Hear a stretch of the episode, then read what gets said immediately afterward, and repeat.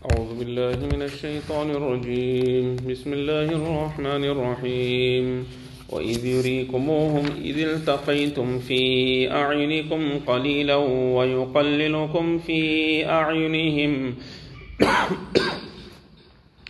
ويقللكم في أعينهم ليقضي الله أمرا كان مفعولا.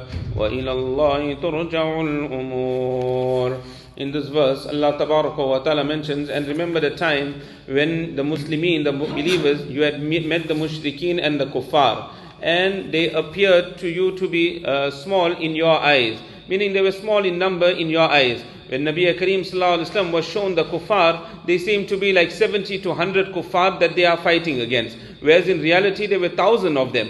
وَيُقَلِّلُكُمْ فِي أَعْيُنِهِمْ And Allah wa ta'ala made you seem little in their eyes when they saw the mu'mineen and they saw the believers, then initially before the battle had taken place, they saw there's hardly any believers that are there. But when the battle had actually started, Allah ta'ala made it such that the mu'mineen and the believers, they seemed to be much, much more in number. So then fear had gripped them when the battle had started. And why Allah wa ta'ala made the kuffar also see the mu'mineen few in numbers so that they can also get the courage and come onto the battlefield. لِيَقْضِيَ اللَّهُ أَمْرًا كَانَ مَفْعُولًا And so that Allah wa ta'ala will conclude that matter that was to take place. Allah Ta'ala wanted Islam and Iman to reign supreme. Allah Ta'ala wanted kufr to be wiped out. So that is that matter had to be concluded and completed. Wa ilallahi turja'ul umur and towards Allah Ta'ala all matters will be returned. Allah Ta'ala further says, Ya ayyuhalladhina amanu idha laqitum fi'atan fathbutu wadhkurullaha kathiran la'allakum tuflihun. Ya Allah Ta'ala gives guidance that when you come onto the battlefield, when you are fighting against the kuffar, then these are the guidelines that you should follow. O people of Iman, when you meet the, the, the when you meet the enemy on the battlefield, then fathbutu, remain steadfast at that particular time.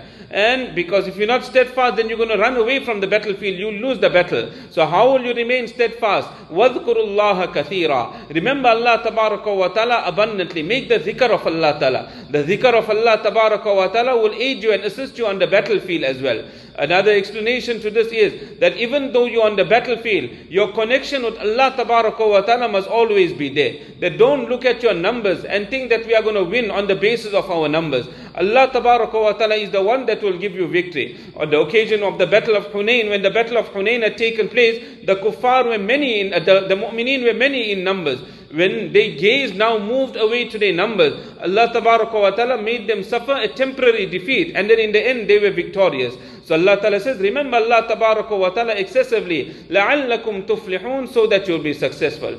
Further Allah Ta'ala says, وَأَطِيعُوا اللَّهَ وَرَسُولَهُ That obey Allah and His Rasul. Even on the battlefield, obey Allah Ta'ala, obey the Rasul of Allah. وَلَا تَنَازَعُوا فَتَفْشَلُوا And don't dispute on the battlefield. Don't fight on the battlefield amongst yourselves. Else you will become cowardly. You will lose all your courage. وَتَذْهَبَ رِيحُكُمْ وَاصْبِرُوا Your strength will all be lost because of fighting everything is going to be lost. Your courage will also go, your strength will also go. Wasbiru and be patient on the battlefield. Inna Allah ma'as sabirin. Verily Allah tabaraka wa ta'ala is with those people that make sabr and those that are patient.